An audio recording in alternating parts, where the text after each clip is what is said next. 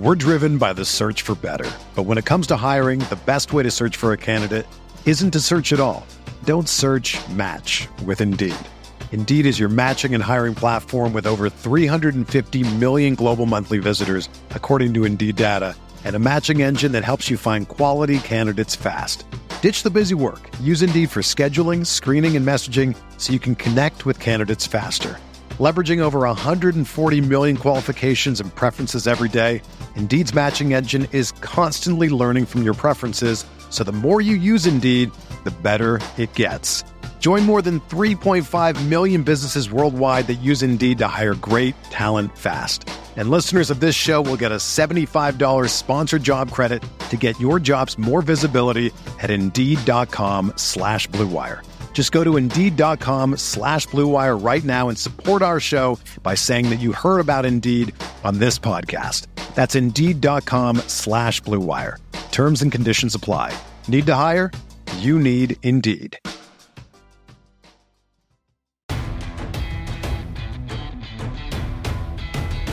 The Chicago Bears select.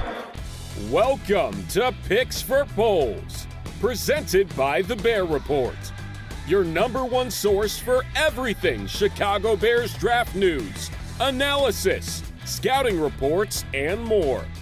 Presented by Blue Wire Pods. And now, making their way to the podium, Andrew Freeman and Usaid Koshal. Welcome to Picks for Poles, a Chicago Bears draft podcast presented by the Bear Report and Blue Wire Pods. My name is Andrew Freeman, and of course, I'm happy to be joined by my co-host Usaid Koshal.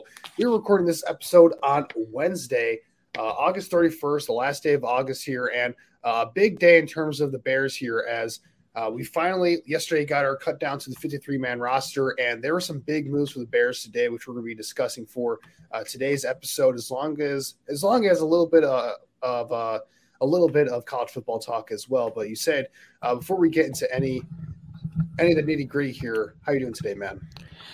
I'm doing well. I mean, roster cut day officially signifies the start of the true kind of regular season preparation. So I'm excited. We're about 10 or 11 days out from the Bears' first regular season game. So it's going to get here quick and it's going to be more of an exciting season than I think a lot of people are anticipating. Yeah, I mean, I'm, I'm excited for it. You know, we uh, we weren't able to talk about that last preseason game for the Bears, but uh, against the Browns. But there's a lot of exciting stuff. I wasn't able to watch the game live, but uh, going back and watching it, I, I, watched it again today before recording uh, this podcast just to get another fresh look at it. And um, I, I, thought, you know, throughout the preseason, we saw improvement from this team. I, you know, there's not only so much you can put into it with preseason, you know, there's so many moving factors and whatnot. So it's really hard to make any big conclusions from there. But, um, you know, I want to dig into, you know, the roster cut downs today today and some of the moves that the Bears made because, you know, I, I think going into this offseason and throughout the offseason, you know, it, it, it, has been a little bit of trepidation on my part because I don't want to get burnt again by falling in love with the front office. And I, have kind of disagreed with a lot of what Ryan Poles has done this offseason for building this team. Like I, I would have just, you know, philosophically wise, like I get like to clear out the cap space and whatnot and all that stuff smart, but um, you know, some of the roster decisions, you know, and philosophy here, I haven't quite agreed with here, but I loved like pretty much everything he did today in terms of some of the, you know, wire waiver wire pickups and being aggressive there. Um, so I, I think for me, that's kind of my biggest takeaway is, you know, you look at Ryan Poles clearly understanding that this is a rebuilding team, rebuilding situation you know, why not take a lot of chances on instead of sticking with the status quo here of, of, guys in the roster? Why not take a chance on some guys who have been cut around the league with high upside and bring them in here and see if uh, you know, give them a chance to compete and see what they can do. That's kind of my big takeaway. It certainly is, and I think that one of the bigger kind of waiver wire pickups for the Bears and across the NFL in general was 2020 first round pick Alex Leatherwood. You're looking at a guy who did not even make it to his full contract with the Raiders. Again, being a first round pick, the Bears did pick up his entire salary. And so that I think is an interesting situation because if you remember the Oakland, well, the Las Vegas Raiders now under Jon Gruden. They had about five first round picks as a result of the trades where the franchise traded away Khalil Mack as well as Amari Cooper in the same seasons, really. And so then what happens is Leatherwood kind of declares for the 2021 NFL draft. You know, he was the 17th overall pick. And you and I were on this podcast, I remember last year talking about what we felt regarding Leatherwood. And I think our big takeaway was that he was a player that was phenomenal as an offensive tackle in college, but his best fit at the NFL level was honestly going to be guard because he just did not seem to have the arm length needed to play tackle on the outside in the NFL. And so the Bears went ahead, picked him up. He's got about four seasons remaining on his rookie deal. And now I think it's really one of those where you look at and you're like, okay, things didn't work out in Las Vegas, but at the end of the day, he is a player that a lot of people still believe is a year or two away from realizing his full potential. Now, in the context of the Bears, I think that this is one of those where when you look at the offensive line long term, you don't really know what the future holds for Cody Whitehair as well as Lucas Patrick. And then you've got Teven Jenkins, Larry Borom, and Braxton Jones, who, if all goes well, they're going to be with the team in 2023. But then you have Alex Leatherwood, who could very easily be competing for a spot as long as he just does his homework this year in 2022 and gets his career back on track come next offseason, he could be one of the names we talk about as a starter for the offensive line. Yeah, Leatherwood's uh interesting pickup because, like you said, first round pick, you know, of, of the Raiders. He was one of those picks though where everyone kind of knew like he, he wasn't really considered a first round talent going into that year's draft. Like I had him as a day two uh, talent for sure on my board for for what it's worth. But I think most people around NFL, you know, circles and uh, on NFL Twitter, they all they all trashed the Raiders for that pick at the time because that was clearly a reach at the time, and it kind of proved to be a reach for the Raiders because you know Leatherwood, he legitimately was one of the worst offensive linemen in football. That's not hyperbole. Like he was really bad. They tried him at tackle, they tried him at guard, it just didn't work. And the fact that the Raiders this year under new management, you know, for him to be a former first round pick and for them to cut ties with him after seeing him all throughout camp, going to his second year and eating all that dead money that they had to eat um, to get him off the roster, like it you know, it's telling of where he's at in his career right now. But you look at Leatherwood, he is a very athletic player, especially if you play him at guard. Um, you know, his his athleticism, I think, tracks or I should say translates a little bit better to guard than it does to tackle. You know, I, I question a lot of his foot speed and technique on the edge when playing tackle coming out of college. Um, that was one of my biggest concerns with him. Like I was out there at the Senior Bowl um, and watched him just get beat routinely uh, by quicker, faster edge rushers. Um, in the one-on-one drills, and it was just tough to watch because he just did not have that foot speed to really um, establish and, and push these guys around the, the edge of the pocket and just let them go right past him. Uh, it was pretty frustrating to watch, but uh, you bring him in here. He's got some talent to him. Uh, I'm not saying he doesn't. Like he's got the athletic ability. He's got you know good size, good strength. It's just a matter of can he put it all together. Um, and there is there is some upside there to be had. So I'm I'm glad that the Bears willing to take a chance on that. Now, I, I kind of tweeted out there was a lot of speculation that Leatherwood was going to get traded to a team um, before he got cut. Um, and you know, I, I, was the opinion that like I, again I tweeted this out this out today, but I was like, you know, I would have thought very negatively if the Bears would have gone out there and flat out traded for Leatherwood because, um, you know, that would be just, you know, they already burned a draft pick on N'Keal Harry try and see if they took a flyer there. And so far, that hasn't really worked out um, with him, you know, being injured so far and probably missing the first couple of weeks of the season. Um, and to take an, you know, burn another draft pick, and another reclamation project, you know, that would have been a pretty risky proposition for me. But, you know, him coming off the wa- waiver wire here, um, he's under contract for three more years. Um, he, they have the fifth year option if he does end up working out for them, which is pretty nice flexibility to have. And it's about a three year deal um, worth just under 60 million, I believe. So, you know, you're looking at these cap hits, they're super, super tiny um, each year. And especially for the Bears, they have all the cap space in the world. So if, if Leatherwoods doesn't work out, you need to cut him, like they have the flexibility to move on from him.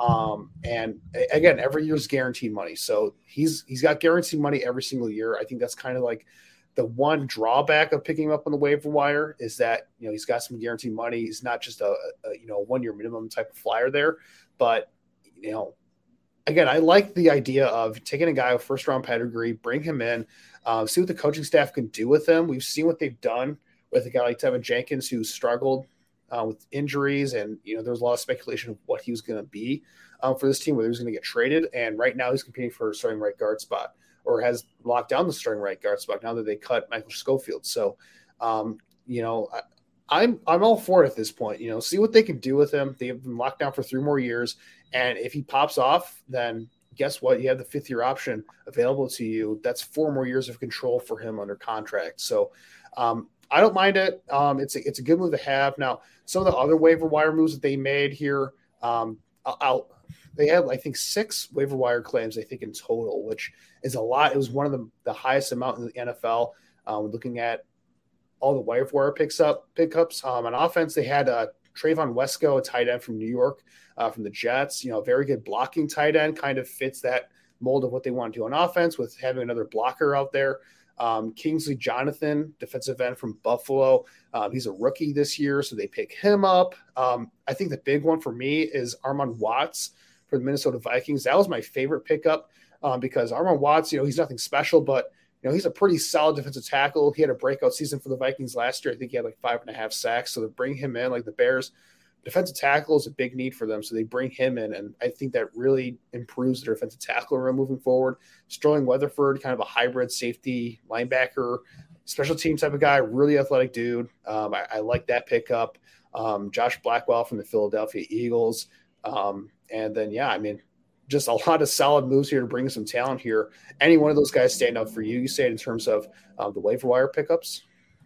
Well, I think Wesco is one of the guys that stands out because there were multiple teams in on Wesco, and ultimately the Bears were the highest in the waiver order, which is why they were able to go ahead and get him. But you know, going back to Alex Leatherwood, I think this is the common theme with all six of these waiver wire pickups is that when you look at all of these players, I mean, they're going low risk, high reward on all these guys, which again has been the theme this offseason for Ryan Poles and Matt Eberflus.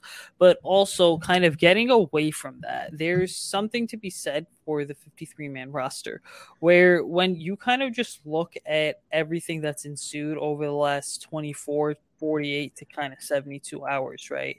I mean, you look at some of the names on the Bears final roster. You're looking at Jack Sanborn, who was an undrafted free agent this year. You're looking at a guy like Trestan Ebner, a sixth round pick, you know, Ja'Tyre Carter, another late round pick who ended up making the Bears roster. So the point here, I think, is this, right? Is that ultimately, I mean, this is Ryan Poles and Matt Eberflus's roster now, and they are not afraid to kind of cut bait with anyone from the previous regime. Now, obviously, there are exceptions to every rule, but just kind of looking at some of the players that the Bears moved on from today after bringing in these six new guys. You have Khyiris Tonga, Caleb Johnson, Duke Shelley, right? All three players that the previous regime was looking to go ahead and develop into just serviceable depth pieces. All those guys completely gone. So the point is, I think, is that Ryan Poles is not afraid to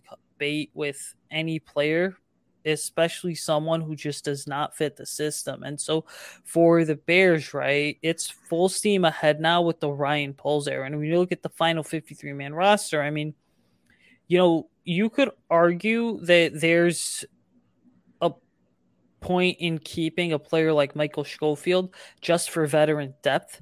But then ultimately, the Bears' actions also tell us that they want youth over veteran experience. So the Bears are willing to say, yeah, we're going to have one of the youngest rosters in the NFL, and we're just going to go through these growing pains because we're in this for the long haul. Where last year, when we were sitting here and discussing the same topic, one of the points of conversation was, well, the Bears have one of the oldest rosters in the NFL, and now they've all of a sudden got one of the youngest. Yeah, if, I, if I'm counting correctly here, I'm just looking at the 53 man 53 man roster.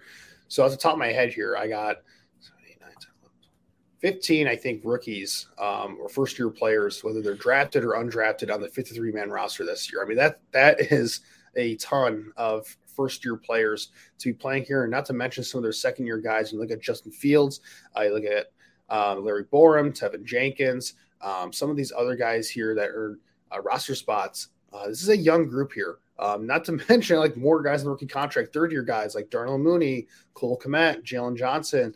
Um, so a lot of youth on this roster now.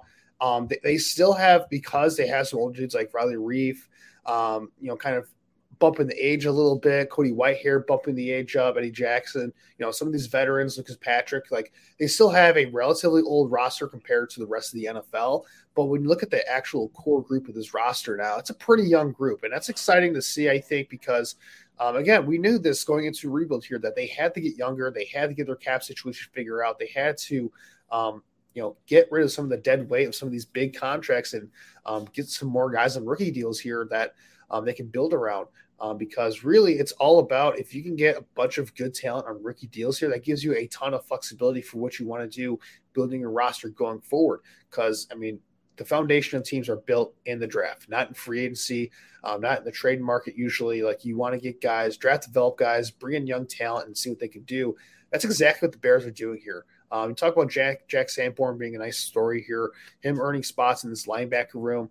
Um, I mean, that's that was really something where I, I felt like going into uh, this season, uh, uh this training camp, that Jack Sanborn would have been the UDFA that I would have bet my money on to um, make the roster just because of his background at Wisconsin. Like he just always seemed like a very safe NFL prospect. I, I was very surprised he went undrafted. I guess he's he's not the greatest athlete, but you just knew that he was going to be a very solid, you know, backup type of player in the NFL. That's what his that's that's what his profile always suggested at Wisconsin. But it's very interesting to see how the Bears manage this roster here because they made some big cuts here. Uh, Michael Schofield, uh, he was kind of uh, one of the, I guess, big name signings for this Bears team uh, at the offensive line position, along with Riley Reiff right before training camp, right on the start. Um, he doesn't make the team. They end up cutting Thomas Graham. He makes it back to their uh, practice squad. He's another going another again another one of those Ryan Pace picks um, where uh, he gets cut, doesn't make the 53 man, 53 man roster, but he's still on the team and on the practice squad.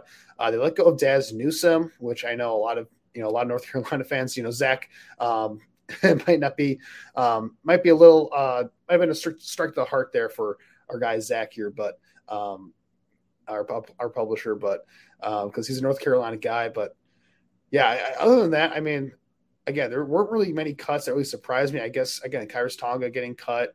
Um, you know, but other than that, I mean, I don't know. I just I just didn't feel like there was a lot of surprising cuts for me. It, it felt like, you know, I, I, had a pretty we had a pretty good idea of who's going to make this roster going into it. Um, and the fact that they were able to bring in a bunch of guys after the fact um, from other organizations uh, speaks volumes to this front office being active on the waiver wire and you know being willing to upgrade this roster any way they can. So, what I want to get to for this next pros uh, for this next part of the pro, uh, podcast is uh, just go position by position here, breaking down who's on the 53 man roster, and then just giving our quick thoughts on it. Now, we can start the quarterback position because I think that's pretty easy um, to break down. It's it's only two guys here: Justin Fields um, and Trevor Siemian. Again, you know this is what teams are doing most of most of the time now. Only they're only carrying two guys, two quarterbacks on the rosters, um, with a quarterback being on the practice squad. Uh, the Bears, they have Nathan Peterman, I think, on the practice squad right now. So they're doing pretty much what every team is doing here. Um, there's not, really lots of breakdown here because we know that Justin Fields is the guy. But um, I, I, guess the one thing we can you know talk about with, when it comes to the quarterbacks this year is you know how do we think that the the development of Justin Fields is doing is, has been going so far because obviously he's coming off that um, really awesome Browns game where he threw three touchdowns. He looked fantastic in the first half.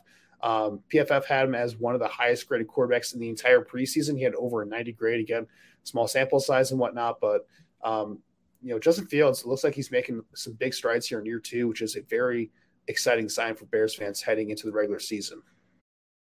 Sports betting continues to take over the sports world, and with fall right around the corner, there's going to be action from every major league sports league across the country on our own TVs. If you're like me, you're glued to the couch watching as many games as you can. Our friends at Odds Trader have got you covered with all the odds for each major sports book from around the web, all in one place just for you.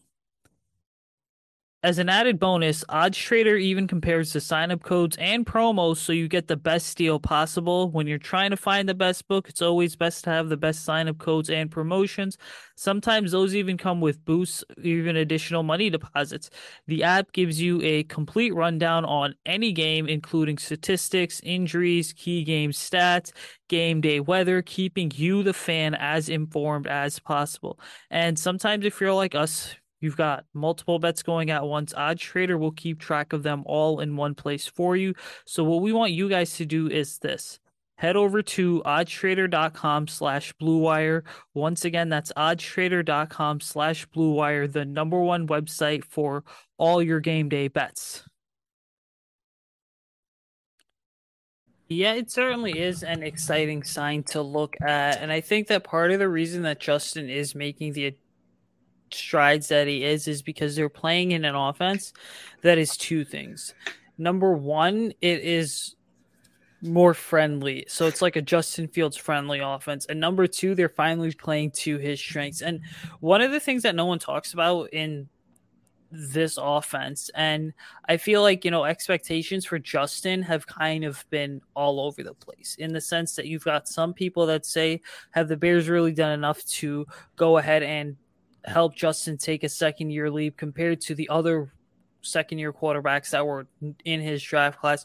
You've got, you know, Bears fans talking about how Justin Fields, the expectation is franchise quarterback MVP level. But I also think that people have to set realistic expectations, right?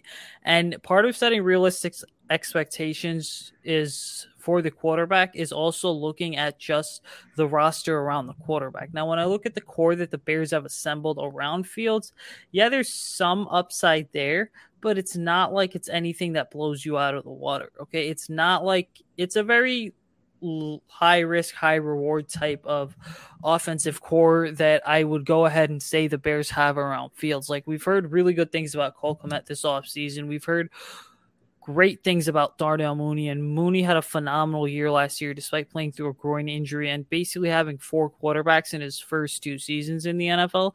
But I think that ultimately, when we talk about expectations for Justin, people have to understand something is that if he doesn't win MVP in 2022, it's not going to be that big of a deal. Okay. If he just shows steady incremental improvement and he's the reason that the Bears offense is getting better each week, that should be enough progress in people's mind because, quite frankly, after last season, I think it's unfair to him to have to set these expectations that Justin, you have to be a franchise quarterback in 2022. Now, to be clear, am I saying that Justin can't be a franchise quarterback? No, that's not what I'm saying. But I'm saying we have to kind of pump the brakes on expectations for him. Yeah, I mean, look, you have to be realistic. I think with the situation he has, obviously, from the looks of it, it looks like Getsy's doing a much better job of making this a quarterback-friendly offense for Justin Fields, giving him, you know, easier reads, um, doing a better job of scheming, scheming guys open, getting on the move a little bit, utilizing play action, moving the pocket a little bit, just doing things to get him more comfortable within the scheme of the offense. So that's a positive that I'm looking forward to this year. I think that's going to be pretty self evident um, based off of what we've seen. Getsy coming over from Green Bay, which is a pretty quarterback friendly offense. In fact, I'd say that it is one of the more quarterback friendly offenses in terms of you know just making things easy on quarterbacks in terms of just the throws that the type of throws that they're making, the type of scheme that they're running, um, you know, the way they scheme guys up. So um, that is a positive here, and I think it's going to really help Justin Fields. But like you said, I mean again, we have to be we have, we, we can't get too far ahead of ourselves and think that you know just because if Justin Fields like if there are some bumps along the road here and Justin Fields you know doesn't take that Justin Herbert Joe Burrow type of second year jump uh, or Patrick Mahomes I guess in his first full year as a starter you know if he's not doing some amazing stuff like that every single week that you know that he's a bust or anything I think like you said like you want to see incremental improvement every single week you want to see him get better and better you want to see his process get better and you know just see him do well at the little things of playing the position. I think if you see that incremental growth throughout the year, it's going to be a successful season for him moving forward. Where I, I think if you're the Bears organization, you'll feel good about him being the franchise quarterback, even though there may be some weeks where the results aren't going to be there just because you know the Bears are going to get out talented by a lot of teams, and you know there are a lot of smart defensive coaches that will take away some of the schemed up stuff that uh, Luke Getsy will bring to the table here. So, um, again, there are going to be some growing pains here. There's going to be some ups and downs. Like development isn't a linear thing, so there are going to be um, some bumps along the way. But if you're willing to stick with the bumps, I think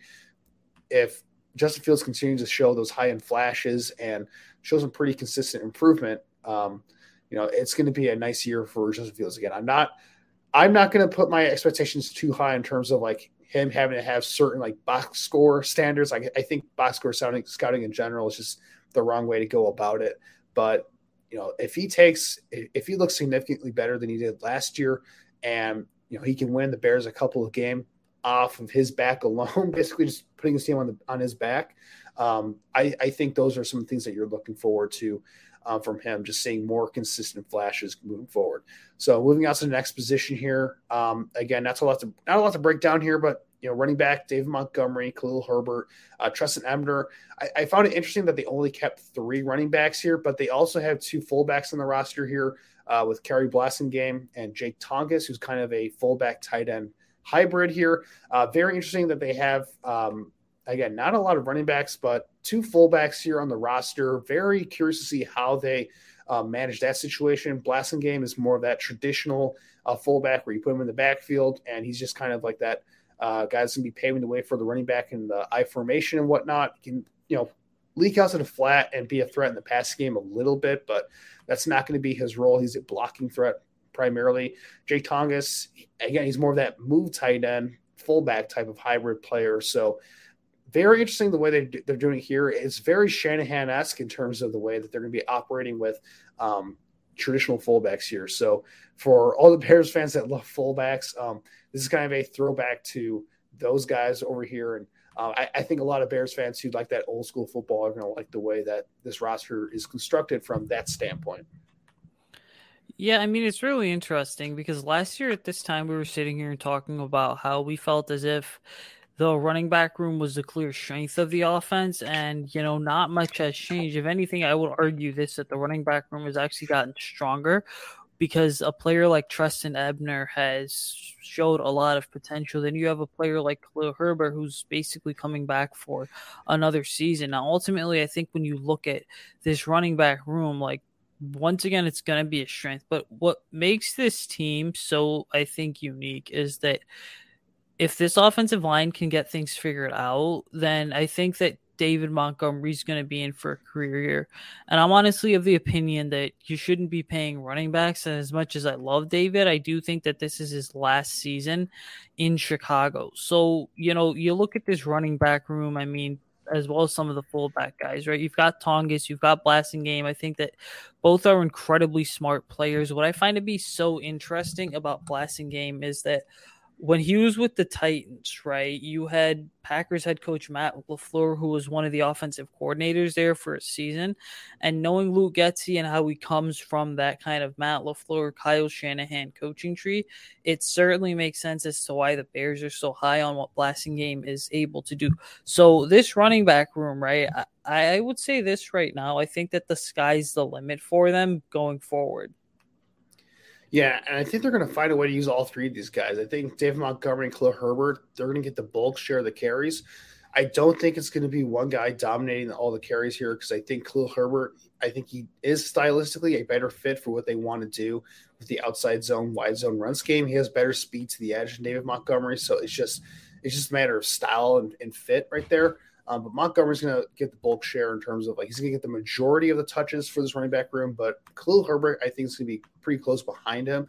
Um, he's just maybe not the threat that Montgomery is in the receiving game. But um, I think Ebner is going to have a role as well. Um, he brings a little bit more um, of a speed element to this running back room that Montgomery doesn't have, and I think he's a little bit faster than Herbert. But he's also a better receiver, more of a natural receiving threat than Herbert is. So he's going to be more of a receiving option, I think, for this running back room. It makes a lot of sense the way they have this kind of constructed here. So I'm excited to see what they do with this because. Um, you know, look at Getsy again, coming from the Green Bay Packers in the way they used Aaron Jones and AJ Dillon um, as kind of like two number one running backs in his uh, as a sorts. Like each of them have different skill sets. Or Aaron Jones, he's he's a better receiving uh, running back than AJ Dillon, but AJ Dillon kind of adds more of a power element. So you know, does David Montgomery kind of fill that power element? Does uh, Khalil Herbert run more of that, you know, outside zone element. It's going to be very interesting to see what they do with these running backs here. I'm excited to see how they manage this here um, for this upcoming season. Now, uh, moving on to the wide receiver position, I think this is going to be wide receiver and tight end here. We'll just lump them together because this has kind of been the most maligned group for the Bears, I think, all off season, especially from us included, um, because you know I haven't been particularly high in this wide receiver room. Um, going back to you know some of the moves that they made or didn't make in the offseason to upgrade this room. But we look at it now. Um, we obviously have Darnell Mooney. They, the Bears ca- are carrying six wide receivers as of right now. We'll see what happens with, with N'Keal Harry. I don't know if they're going to put him on uh, injured reserve. They just put Tajae Sharpe on injured reserve today, so he's going to be out for the entire season with a rib injury. But otherwise, the Bears have six wide receivers here: Darnell Mooney, Byron Pringle, Equanimeous St. Brown, Velus Jones Jr., uh, Dante Pettis, and N'Keal Harry.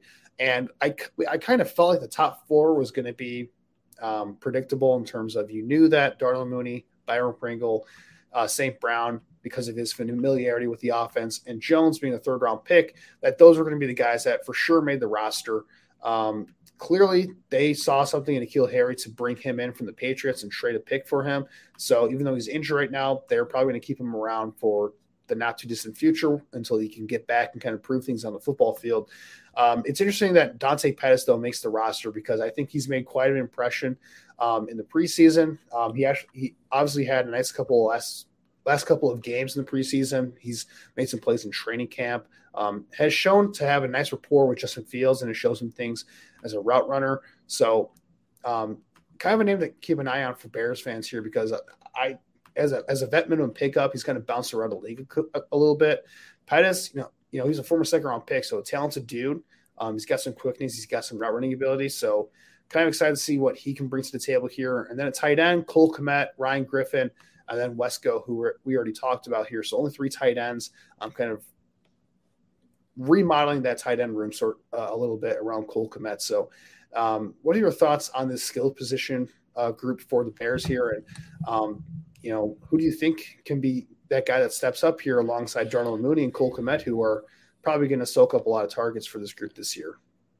Yeah, and that's really the big question is who's going to be the guy that steps up. I'm going to go with rookie Velus Jones Jr. because when you look at Velus this offseason, I mean, there's a couple things to note, right? When we were at Halas Hall and we kind of heard him speaking because you and I were both there for training camp a couple different days, Velus kind of talks about how the Bears have been playing all three wide receiver positions from F to Z to X.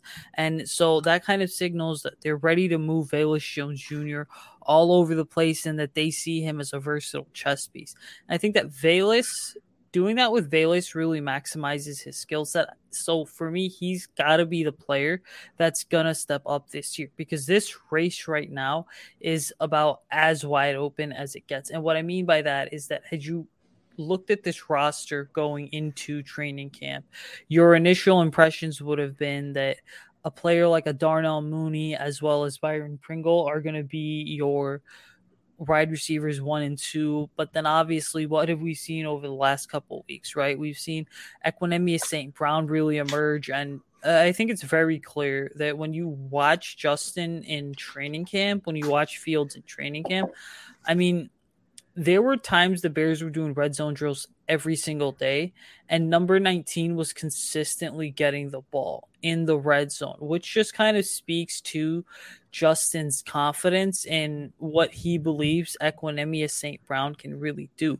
So, overall, I think that, you know, Jones Jr. and St. Brown are two guys that are kind of going to take a leap this year. And ultimately, I mean, if we're going to be honest here,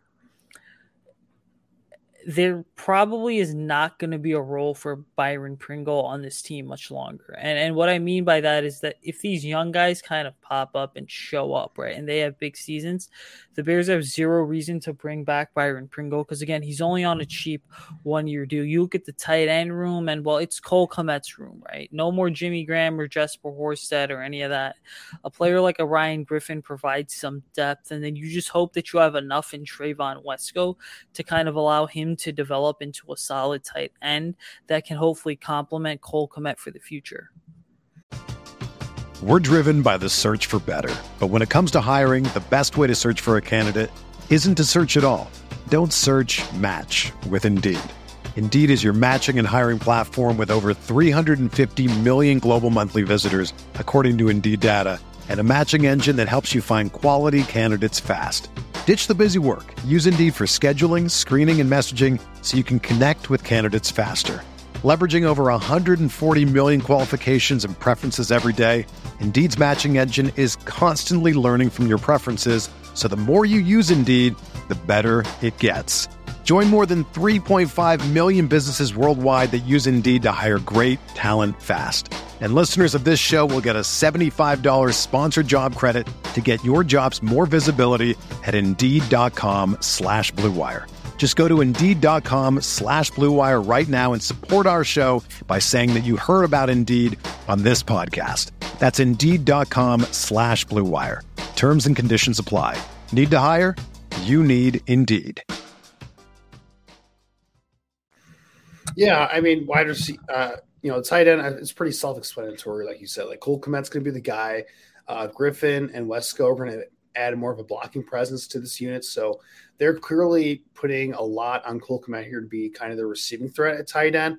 Um, and we'll see if he steps up. That's kind of been like some of the, one thing that's kind of bugged me about Kmet is that I'm just not sure that he's a, like an actual threat in the passing game. Like I know he racked up a lot of receptions and yards last year, but a lot of those were empty yards and receptions, so to speak. Like they didn't really make much of an impact. So can he be a legitimate threat in the passing game this year to really make an impact for this for this offense?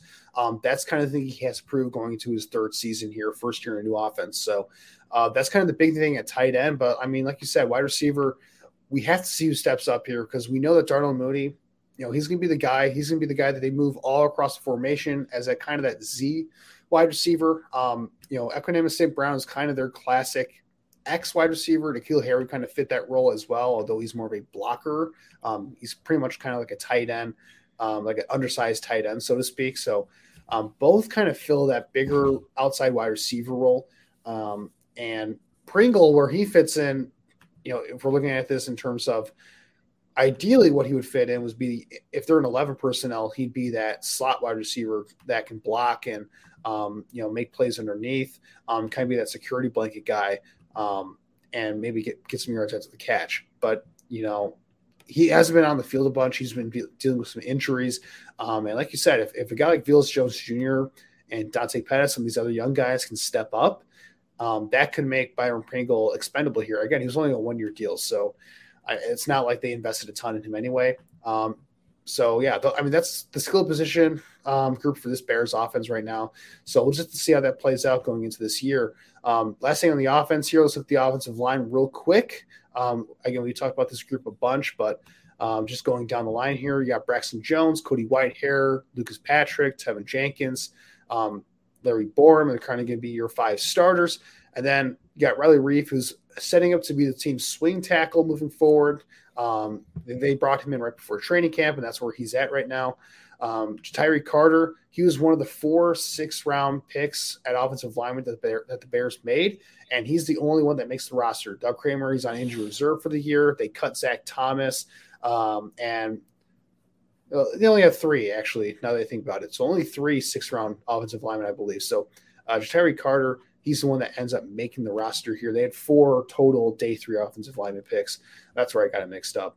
Um, but yeah, so good for Ja'Tyre Carter to make the roster here is kind of like their swing guard here um, to beat out um, Michael Schofield for that backup spot. Sam Mustipher still here as that backup center. And then obviously Alex Leatherwood, who we already talked about, um, who I'm not sure if he's going to be guard for this team or tackle, but um, he's got the flexibility to do both, although right at this point probably doesn't have the ability to do both very well. But um, you know, this is an interesting group. Only nine offensive linemen on this roster. So, um, what are your thoughts on this group, you say? And you know, do you think this is a group that can come together and really improve off of what they did last year, which was you know not a great year, but you know, you ideally like to see them get better compared when you look at all the guys that they brought in. Yeah, I do think that they can get better compared to last year, and the reason being is because Chris Morgan, the offensive line coach, he I think is a phenomenal coach. I believe that, you know, every time you watch him up close, Chris really gets into it. He's someone who's an incredibly hands-on player. So when you look at this offensive line group, right, what the Bears I think are hoping for this year is just the simple fact that, you know, a lot of this young talent plays up to its potential. And what I mean by that is that you have a young player like a Larry Borom, let's say. Okay. Now, had the Pace and Nagy still been here, Larry Borom, we'd be talking about him as a left tackle. Okay. Or right tackle with, you know, the messy Teven Jenkins situation. But ultimately, I think that when you look at this regime in general, they've kind of settled down with regards to where they're at, especially with a lot of these players. So I do think that this kind of offensive line is really going to be more stabilized than a lot of people are willing to admit. Now, with that said, I mean, Cody Whitehair probably not going to be back next year. And then also you've got Lucas Patrick, who again is coming off a thumb injury, right? And hasn't really kind of started practicing yet.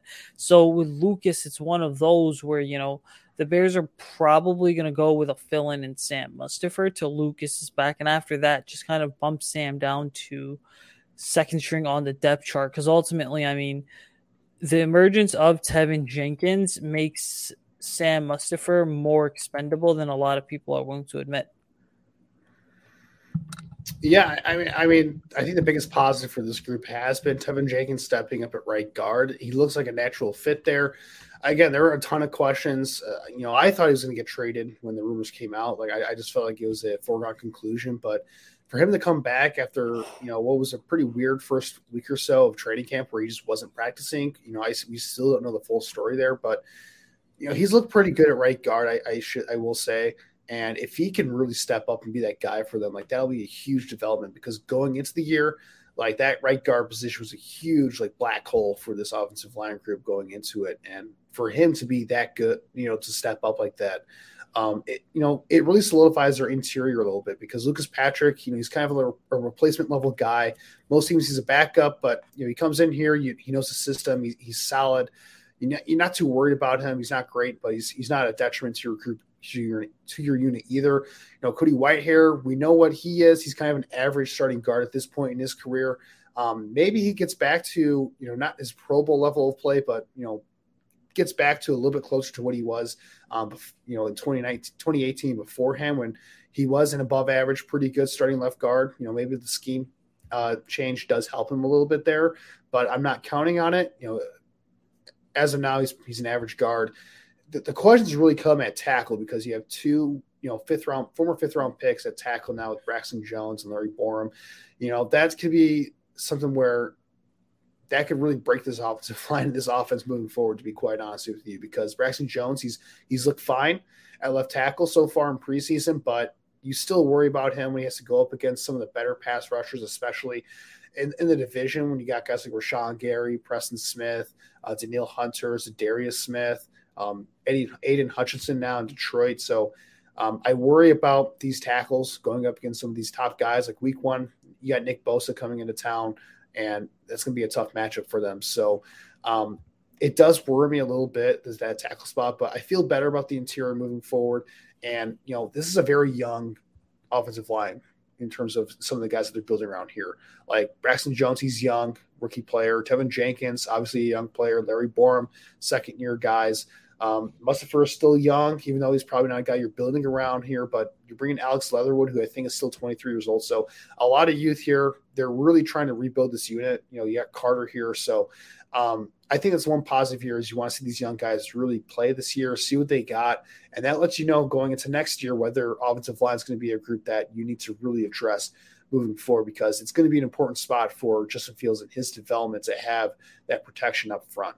So we talked a lot about the offense here. Um, to avoid you know going over on time, let's get to the defense real quick and, and quickly get through this defensive roster. Um, so let's start with the defensive line here. Um, look at the starters at defensive end. You got Trevis Gipson. The defensive tackles, you got uh, Justin Jones, to that three tech. Um, Angelo Blacson is still here. You got Robert Quinn, obviously. Um, and then behind them at edge rusher, you got Dominique Robinson, a rookie fifth round pick, Al-Quadin Muhammad, um, who was signed from the Indianapolis Colts. They picked up Kingsley Jonathan from the Buffalo Bills. And then at defensive tackle here, you got Armon Watts and Mike Pennel Jr., who's kind of that traditional nose tackle, run stopping guy. Um, so this defensive line, um, you know, it's still, for me, it's still a bit of a weakness for this defense moving forward. I'm not a huge believer in what they have here in terms of you know long term working out for them. But there are some intriguing pieces here. You know, Justin Jones has looked a little bit better than I thought he would at that three tech spot in preseason and in practice. Um, he's been disruptive. He's looked pretty good there. Um, you know, Robert Quinn, you know, he's still a pretty dang good pass rusher um, when he's flying off the edge. You're hoping to see some development from guys like Trevis Gipson here um, and Dominique Robinson, a rookie, you know, fifth round pick. So um, a lot of upside here, but there is some downside to this group, I think, as well, that kind of has to be mentioned. Yeah, you're right. You know, when you look at the defensive line this offseason, I mean, ultimately, the Bears pretty much got rid of all the cornerstones of the defensive line from the Pace Nagy era. Keem Hicks, Eddie Goldman, Bilal Nichols completely gone. And then Mario Edwards Jr. was also released on Monday. And so now that I think really brings up the question of what this defensive line is going to look like. Now you have Robert Quinn and Trevis Gipson, who again have played in 4 3 defenses before. So these are not necessarily new to them. And then you factor in just the simple fact that Rob has kind of consistently had to switch around teams in his career. So this transition with a new regime and new coaching staff does not appear to be incredibly difficult for him. Plus, the coaching staff really loves what he has to offer. I think just overall, when you look at the front seven in general, I mean, it's an interesting group and it's interesting because when you look at it right they certainly are going to have a number of plays this year where you're like you know what? They're building something. Now ultimately the outlook of this defense would be very different had Larry Ogunjobi signed and been totally healthy but we know now that's not the case. So for the Bears I mean it just comes down to the simple fact that can this defensive line hold up enough? And then you look at the linebacker core. I mean, you've got Nick Morrow, Roquan Smith. I think with the Roquan saga, that entire mess, it's not necessarily over, but it is one of those where, you know, Roquan's ready to prove himself. Nick Morrow was out all of last year with a knee injury, I believe it was. I'm a little wary about him. And then you've got, you know, some backups such as Matt Adams, Jack Sanborn, a couple players to really be confident in, especially Sanborn, because Sanborn, like you mentioned, he's not the greatest athlete, but he is a pretty solid, hard nosed playing old school linebacker. Whether you're a world class athlete or a podcaster like me, we all understand the importance of mental and physical well being and proper recovery for top notch performance.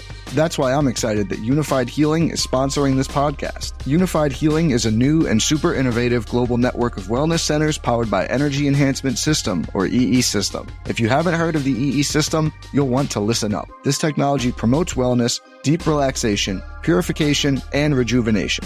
At hundreds of locations across the globe, access to a center is easy and affordable. Interested in experiencing the EE system technology for yourself? Go to unifydhealing.com slash bluewire to learn more and find a center near you. That's U-N-I-F-Y-D healing.com slash bluewire. No material or testimonials on the Unifyd Healing website are intended to be viewed as medical advice or a substitute for professional medical advice, diagnosis, or treatment. Always seek the advice of your physician or other qualified healthcare provider with any questions you may have regarding a medical condition or treatment and before undertaking a new healthcare regimen, including EE system. Yeah, the linebacker group is interesting. They also got Sterling Weatherford, who they picked up. Um, so you know, it's five linebackers on the roster here. I think the Roquan situation is going to be interesting. We haven't seen him out with this uh, this defense yet. Um, you know, Roquan, it, it's going to be very exciting to see what he does in this defense because obviously this is a defense where Matt Eberflus, he's a linebackers coach by trade. He's very good at coaching up linebackers in the past, and Obviously, he did a lot of good work with Darius Leonard. Darius Leonard was one of the most impactful defensive players in football over the last four years um, as a second round pick um, for the Indianapolis Colts defense. So, can Roquan Smith get the best? Can they get the best out of him here where he can earn that long term extension with the team here. I think that's one of the things that that that's going to be a big storyline for this defense this season. Um, but I mean, there are some intriguing young guys in this roster here still. Again, Nicholas Morrow, like you mentioned, Matthew Adams, bring that continuity from the Colts, and then Sanborn, the local kid. Um, you know, he's going to be a nice, I think, run stopping presence for them on early downs. Um, if you can earn playing time there, add some some presence to the special teams. You know, a hard hitter, a hardworking guy. So um, that's your linebacker group. I, I, think when you look at the front seven as a whole, like you said, I mean, there's a lot of youth here. There's a lot of, um, you know, it's definitely a lot, a lot of the case of they're taking chances on some of these guys to see if they can kind of step up for them. Um, and if they do, great. If they don't, like there's not a lot of invested in these guys, so they can move on next offseason and bring in some more talented players. But um, you know, again, a lot of youth here, and I think that's going to be the, the, the thing that really, you know, makes or breaks this group moving forward here. Um, but in terms of a group here that I think is going to be the strength of this defense here, let's look at the secondary because um, I think you know if there is one thing that I'll applaud Poles for doing here uh, this offseason is that you know, he's kind of built this defense from the back to the front. So he's, he's built this thing from the secondary forward to the front seven, um, making the secondary a strength first, and then you know having that you know trickle down to uh, the front seven. Um, and you look at this this secondary here. You got Jaylon Johnson, uh, Jaquan Brisker, Eddie Jackson, Kyler Gordon, kind of going to be your base starters here. Um, and then you know, some of the depth behind these guys, you know, Lamar Jackson, not not the quarterback, but Lamar Jackson, the corner, he earns a spot in the roster as a as kind of an outside corner here. Kindle Vildor is still here. Uh, Jaylon Jones, an undrafted pickup, I believe. Um, he's been competing as a slot corner for them. Um, really nice to see him make the team. He's looked pretty good as a slot corner for them. So uh, that's a nice find for this this uh, front office. We'll see if he can translate to the regular season games here. Um, and then they, they bring in Josh Blackwell from the Philadelphia Eagles as well. So um, good depth at the cornerback position. Um, I, I, well, I wouldn't say great depth at the cornerback position, but you know they definitely upgraded with bringing in Kyler Gordon here, and they got Jaylon Johnson. So um, you know, pretty good starting duo right there. And Kyler Gordon's Kyler Gordon's going to get some get some run in the uh, in the slot as well. Um, but then at safety, I think it's going to be really going to be a strength of this roster. You have Dane Cruikshank, who they brought in from the Tennessee Titans. Uh, DeAndre Houston Carson, he's one of the holdovers from the Pace era. Clearly, this coaching staff likes him to be able to keep it um, to keep him around um, moving forward because you would think that you know DeAndre Houston Carson being a Pace guy that you know he would have moved on to another team. you know, maybe moved on to the Atlanta Falcons where all the Pace guys are going these days, but um, for him to stick around here with the Bears, um, we know what he brings. Good special teamer, a guy who can step in and, and, be pretty solid if he's asked to play. And then rookie Elijah Hicks, who's a seventh round pick for them. So secondary, you know, there are some questions I think about um, some of the depth at corner, but I think overall, like you look at the starting group here, there's a lot to like about what the Bears did with their secondary this offseason and a lot of young talent here as well. When we look at Brisker and Kyler Gordon, two guys who I think could be centerpieces for this group moving forward. Yeah, I definitely agree. When you look at the secondary, right, there's just so much to really like about what this team is able to go ahead and do. I think that ultimately, when you look at the secondary, you're right. It is kind of a back to front type thing. And what excites me the most is Jaquan Brisker, Kyler Gordon, two players who really flashed early in camp. Jaquan kind of came back to practice on Wednesday, August 31st, you know, spoke to the media, says that he's ready to go for week one. So ultimately, you know, when you look at that, I mean, from Brisker to Gordon, right? There's just a lot of young talent to really like in the entire group. And so when you look at it ultimately, I mean, this could very well end up being one of the best secondaries in the NFL. Yeah, well, I mean, we'll see what happens. I mean, young secondaries, they do tend to know have their ups and downs. But I think if you know the coaching is strong here with Eberflus and um, they can really hit the ground running here with some of these rookies in year one. You know, I think this could be a secondary that does develop by the end of the year, and we're looking at this as a legitimate strength of the defense moving forward here, which is very exciting because with the way the NFL is trending, you want to have a strong secondary. And if the Bears can get that here, I, I think that would be a very positive development for this team uh, moving forward. So uh, you know, that's pretty much a 53 man roster. I mean, I guess I didn't mention the specialists, but you got Trenton Gillett, punter, Cairo Santos, a kicker, Patrick Scales, long snapper. You know, I'm not going to really waste any time, um, you know, breaking that down here. so that's the 53 man roster. Um, a lot of exciting stuff, I think, in terms of you know a lot of activity for this Bears franchise last few days. So, um, you know, looking forward to the start of the season, and we'll just have to see where this team is at um, for Week One against the San Francisco 49ers. Um, you, you know, I expect this, this roster to be churned a little bit throughout the season as well um, once things get going. So, exciting stuff there. Um, so to wrap up this podcast today, um, we're going to talk a little college football here, just really briefly to wrap it up. Um, we each have our game of the week for college football. You know, college football week one is starting up. Uh, they had week zero this past weekend, but you know this weekend is kind of the official start of the college football season. So, uh, you said, what is your game of the week here? Looking forward to week one of the college football season.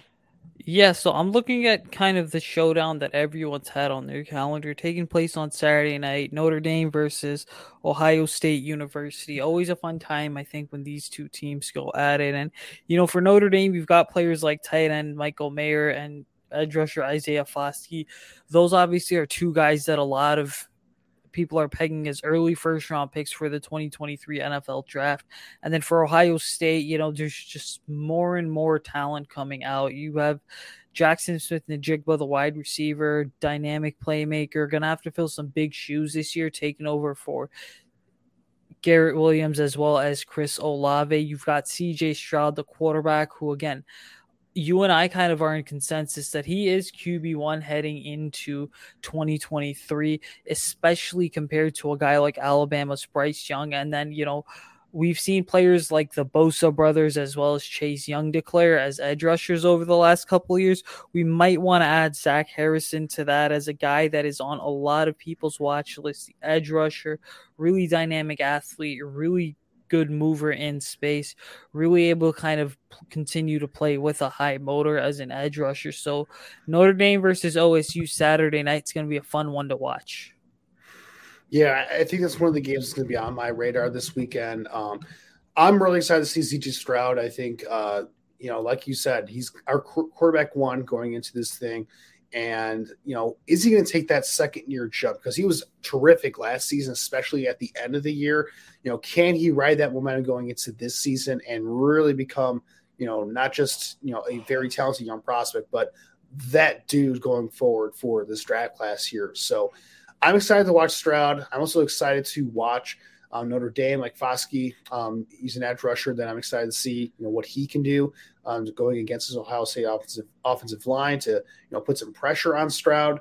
Um, you mentioned Mayer at that tight end spot. Um, you know, Jarrett Patterson at center. So there are some guys to watch on Notre Dame side, but you know, I'm I'm I'm looking forward to Ohio State and their offense. You know, Njigba, you know, Stroud, like those are the two guys I'm gonna be watching because you know Stroud's probably going to be a top quarterback in this year's draft class, and Njigba he could be a, wide receiver that's available for the Bears um, near the top of the draft here if the Bears are picking high enough, and wide receiver is still a need for this team. So, yeah, that, that's an exciting game. Um, for me, my game of the week is going to be Georgia versus Oregon. Um, that's going to be on Saturday as well during the day. Um, so that's going to be um, kind of my top game here. And I'm interested to see how Georgia does kind of repeating um, as national championship here. You know, what does Stetson Bennett do um, in his second full year as a starter for Georgia here? You know, does he take a step forward and kind of show that he can be an NFL prospect? You know, I'm not too high on, on his NFL prospects, but you know, we've you know we've seen guys you know with his profile come in and be backup quarterbacks in the NFL. So um, can he kind of develop into that type of a prospect moving forward? You know, he, he made some big plays for that Georgia team down the stretch last year. Um, so, you know, can he take another step this year? Um, but, you know, I, I, think the biggest name to watch here is Jalen Carter for uh, the Georgia defense. You know, all that talent leaving the Georgia defense, um, you know, during this last draft cycle. And Jalen Carter, I thought it was their best defensive lineman last year. He's still there. So I'm excited to see what he can do um, in his second full year as a contributor here. And, you know, is he going to be just having an otherworldly season here? Um, we'll see. You know, that Georgia defense, I think, is, you know, going to reload here and be pretty damn good uh, moving forward. But I'm just, I, I'm just ready to see Carter because I think he's one of those guys that I'm targeting for the Bears. Um, it's early on the prospect in in the in the uh, process here, but he's my early target for the Bears because they need to get that three tech uh, long term for Eberflus's defense. I think that's a that's a position that they want um, to you know kind of have locked down long term. And Carter, he just has the perfect profile to fit that mold. So I'm excited to watch that game. But you know, Ohio State Notre Dame that's another good one as well. You know, a lot of exciting games this weekend. You know, to start college football, I'm really excited to get back into what into this where you know football season it's back, guys. You know, we have you know college football on Saturdays. We have NFL football on Sundays. Monday night football is going to be around the corner. You know, Thursday night football, yeah, you know, you know, we'll see how Thursday night football is this year.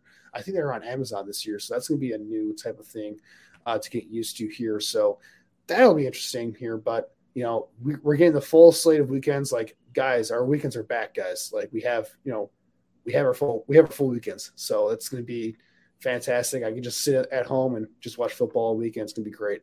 So I, am looking forward to it. Um, we're, we're, we're so close to getting that. Um, but it's an exciting time with you know the Bears roster cut downs, getting that 53 man roster. You know, this is it. We're, regular season is here, guys, and um, let's just ride. Let's just ride the ride here and see what happens moving forward. Um, it should be a lot of fun as we get into this upcoming season. So um, that's going to wrap it up for us here at the Picks for Poles podcast. We've covered quite a bit here today. So, um, you know, make sure to follow us on social media and, and follow us on uh, Blue Wire Pods as well um, to uh, follow us on social media on Twitter. You can uh, give us a follow at Picks for Poles. That's our Twitter account. So make sure to give us a follow there. Um, you say, where can our listeners find you on Twitter, uh, social media, and find your work um, as a whole?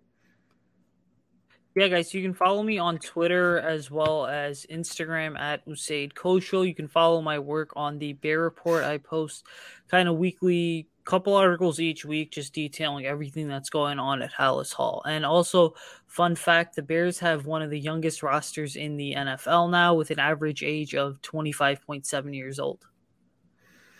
Absolutely. Uh, you can follow me on Twitter at AJ Freeman25. Um, you know, follow my work at the Bear Report. Going to be picking up my tracking the trenches series once the actual regular regular season games start. I'm really excited to do that this year with a lot of new faces here to watch. So um, that's kind of been my favorite thing to do for the Bear Report uh, over the last couple of years, and I think it's going to be my third year doing tracking the trenches. So really excited to do that this year, guys. So um, take a look out for that when the regular season games do begin. So uh, just really excited for football to be back officially here in a regular season capacity and um, with college football right around the corner, you know, starting up. I mean, kind of started up last weekend, but officially getting it start this weekend. Uh, there's a lot to look forward here for football fans. So, uh, for all of our Bears fans out there, you know, have a very fun and safe weekends, uh, guys, and uh, bear down because we have one week to go, and then it's on, guys. Bears football is back. Bear down. When you need mealtime inspiration, it's worth shopping Kroger, where you'll find over 30,000 mouthwatering choices that excite your inner foodie. And no matter what tasty choice you make, you'll enjoy our everyday low prices, plus extra ways to save, like digital coupons worth over $600 each week. You can also save up to $1 off per gallon at the pump with fuel points. More savings and more inspiring flavors make shopping Kroger worth it every time. Kroger, fresh for everyone. Fuel restrictions apply.